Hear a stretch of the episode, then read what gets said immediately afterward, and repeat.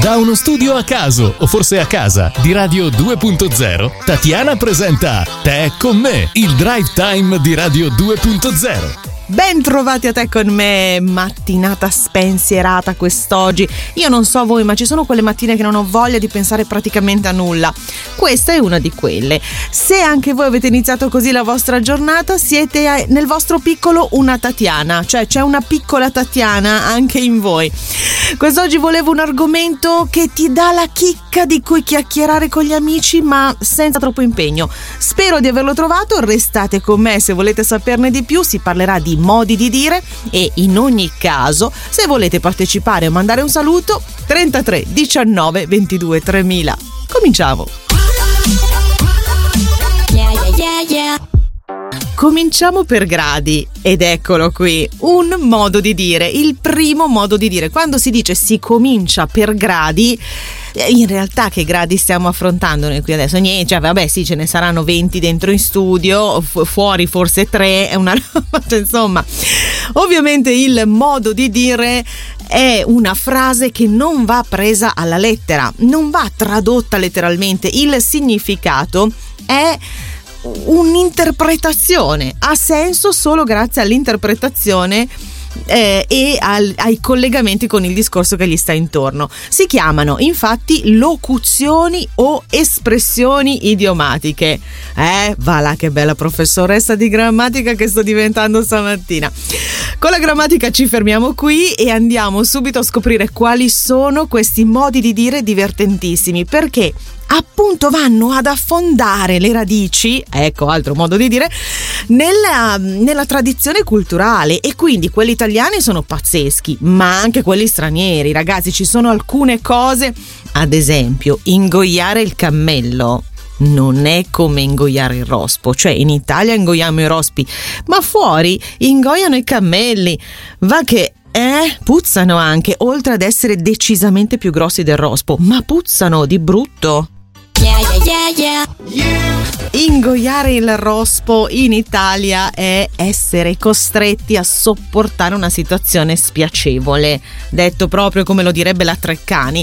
E in effetti, eh, io stamattina ho dovuto ingoiare il rospo di dovermi alzare. E come tutti del resto, vabbè, comunque si è costretti a sopportare una situazione spiacevole. Mi fa riderissimo invece l'ingoiare alcuni cammelli degli amici norvegesi. In Norvegia si dice ingoiare alcuni cammelli, che ovviamente non si dice proprio così, avranno tutto uno loro, però comunque ingoiare alcuni cammelli, ed è un modo di dire che sta per arrendersi, cioè quando una persona non, la situazione non deve essere per forza piacevole o spiacevole, ma semplicemente n- non può più lottare, deve arrendersi, e quindi ingoia alcuni cammelli. Io pensavo uno solo, invece no no, andando a leggere bene sono alcuni cammelli. Eh, cioè va che al, non, insomma, già lo dicevo prima, non è facilissimo. Un'altra cosa che fa veramente ridere, sempre nel mondo eh, del nord Europa, sono i peli sui denti degli olandesi. Mentre in Italia diciamo che uno deve avere il pelo sullo stomaco per farsi valere, per essere coraggioso, in Olanda il pelo si sposta sui denti. Eh oh, vabbè, eh, contenti loro dei denti pelosi, vabbè. Ne fanno ridere, i modi di dire fanno proprio sorridere quando sono estrapolati dal contesto. Andiamo avanti perché ce ne sono alcuni italiani che meritano una spiegazione, prendono proprio eh, la storia e la portano nel nostro parlato corrente. Restate con me. Everybody, everybody. Oh. Avete mai sentito qualcuno dire ti faccio vedere i sorci verdi? È quella roba che uno diceva ha visto i sorci verdi, quando uno si spaventa o quando uno non se la, non se la sta passando bene. Ecco, questa, questo modo di dire arriva dal millenovecentotrentasei. In piena epoca fascista, un reparto speciale della Regia Aeronautica scelse di adottare come stemma tre sorci di colore verde. In poche parole, tre topolini verdi eh, disegnati su questi aerei che erano per la prima volta trimotori, cioè avevano tre motori. Ecco perché la scelta dei tre topi. Il fatto è che erano veramente abili, cioè questa duecentocinquesima squadriglia italiana era abilissima e hanno vinto un sacco di competizioni, hanno vinto un sacco di eh, bombardamenti. E quindi quando uno gli si dice ti faccio vedere i sorci verdi, è perché ai noi, quando si vedevano da lontano questi tre topolini verdi, stava per scatenarsi il finimondo. Eh, hai capito? Te faccio vedere i sorci verdi. Yeah, yeah, yeah, yeah. Freschi come i cetrioli, siamo arrivati nella seconda parte di Te con me. Vedi che è già entrata nel mio modo di dire quotidiano. Questa espressione inglese che identifica l'essere calmi o rilassati, freschi come i cetrioli, io ti giuro, cioè io fossi Gali ne farei altro che non mi, non mi spezzare il mood lì, no no, cioè fresco come un cetriolo, va che è bellissimo. Beh, in ogni caso siamo arrivati alla seconda parte di Te con me e restando in tema di freschezza, in Italia invece noi diciamo stai fresco quando uno mi dice sì vabbè perché tu pensi che ti paga se stai fresco, cioè è per dire che una cosa non succederà mai, tipo che io mi ripiglio quest'oggi se stiamo freschi. Ecco, ma da dove arriva stare freschi? Arriva dal milletrecento, diretti diretti proprio, dal venticinque marzo milletrecento, quando Dante Alighieri nella sua Divina Commedia si riferì ai dannati sepolti e imprigionati per sempre nel lago ghiacciato di Cocito. Lì lui disse là dove i peccatori stanno freschi, si riferiva a loro ed è più o meno lo stesso pantano ghiacciato in cui navighiamo noi quando una situazione non si sblocca. Everybody, everybody. I modi di dire, tema di oggi qui a Te con me. Abbiamo citato Dante, abbiamo citato la storia e altri modi di dire che sono proprio d'uso comunissimo e non sono dei modi di dire ma sono proprio delle parole che entrano a diritto nel nostro dizionario, arrivano da altri scrittori.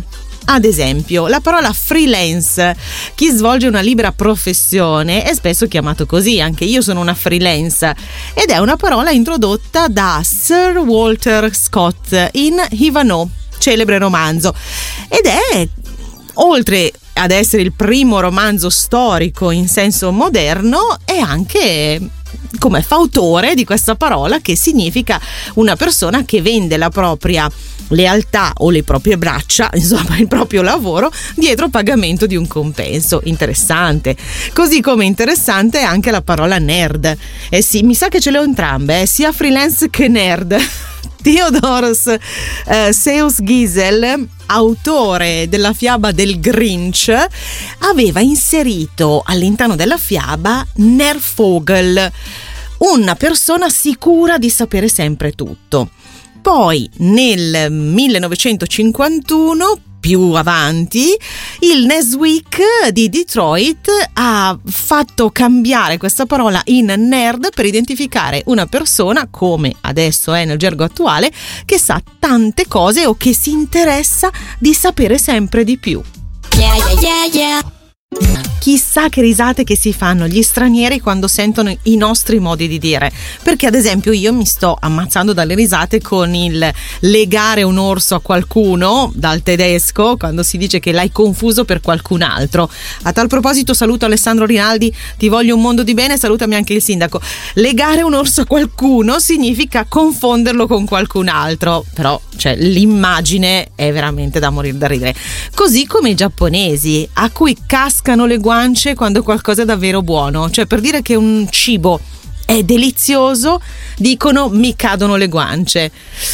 Eh, in Italia invece ci casca il naso quando diciamo le bugie, eh? Non dire le bugie che ti casca il naso. Se... uno dei modi di dire italiani forse più divertenti, così come l'essere a cavallo, dicevamo arriva sempre dalla tradizione, da un fatto storico.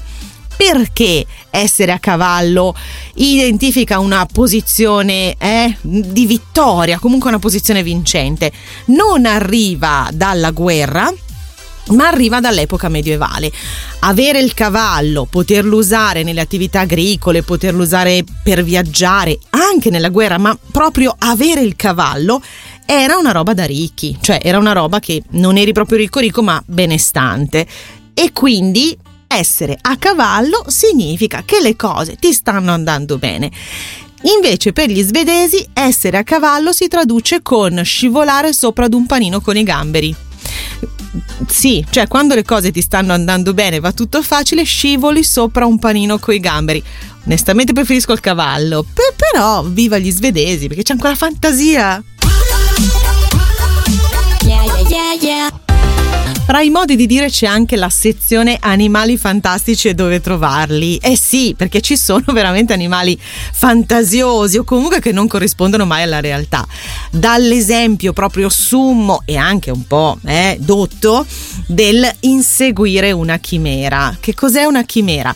La chimera era un animale, un mostro composto da eh, leone, capra e serpente, una roba proprio difficilissimo da uccidere, uccisa per opera di Bellerofonte, e identifica proprio quando uno segue una cosa che è inesistente, quando uno segue un'idea che proprio mm, è, ha dell'impossibile, ha dell'irrealizzabile. Altri animali particolari sono gli asini che volano. Cioè, fra i modi di dire, uno dice quando sì, quella roba lì la raggiungerai quando gli asini voleranno. Bellissimo, ma non si ferma in Italia. Cioè questa roba della chimera e degli asini che volano, mm, oppure dei maiali parlanti, perché ci sono anche alcune regioni che dicono questo, si traduce anche in francese. Per i francesi, per indicare qualcosa che non accadrà mai, si dice quando i polli avranno i denti, che be- Io devo dire che fra l'asino che vola e il pollo con i denti, forse mi fa più ridere il pollo con i denti, almeno a me. Yeah, yeah, yeah, yeah. Non è. Quell'essere più o meno eleganti dei modi di dire, perché il modo di dire non è uno solo. Tu per identificare la stessa cosa puoi dire cose differenti, tipo se vabbè stai fresco quando gli asini volano, una cosa che non succederà mai, oppure puoi dire a me sembra un aspettare Godot, che è una, un riferimento teatrale a Beckett dell'aspettare all'infinito qualcosa che non arriverà mai, anche se appare imminente, anche se, eh, se sembra che deve arrivare proprio da un momento all'altro. Eh beh, vedi, è la stessa cosa, ma puoi essere più o meno elegante. A proposito di più o meno eleganti, io ho eh, raggiunto Eh, il tempo a me disponibile e devo fare come Baglioni. Chissà perché questa cosa del fare come Baglioni non è ancora entrata nella Treccani. Forse perché è poco elegante. Può darsi, può darsi. Va bene ragazzi, ho voluto chiudere così, ridendo insieme a voi. Ci risentiamo prestissimo qui a Te con me, con me che sono Tatiana e con voi che siete splendidi. A domani, ciao!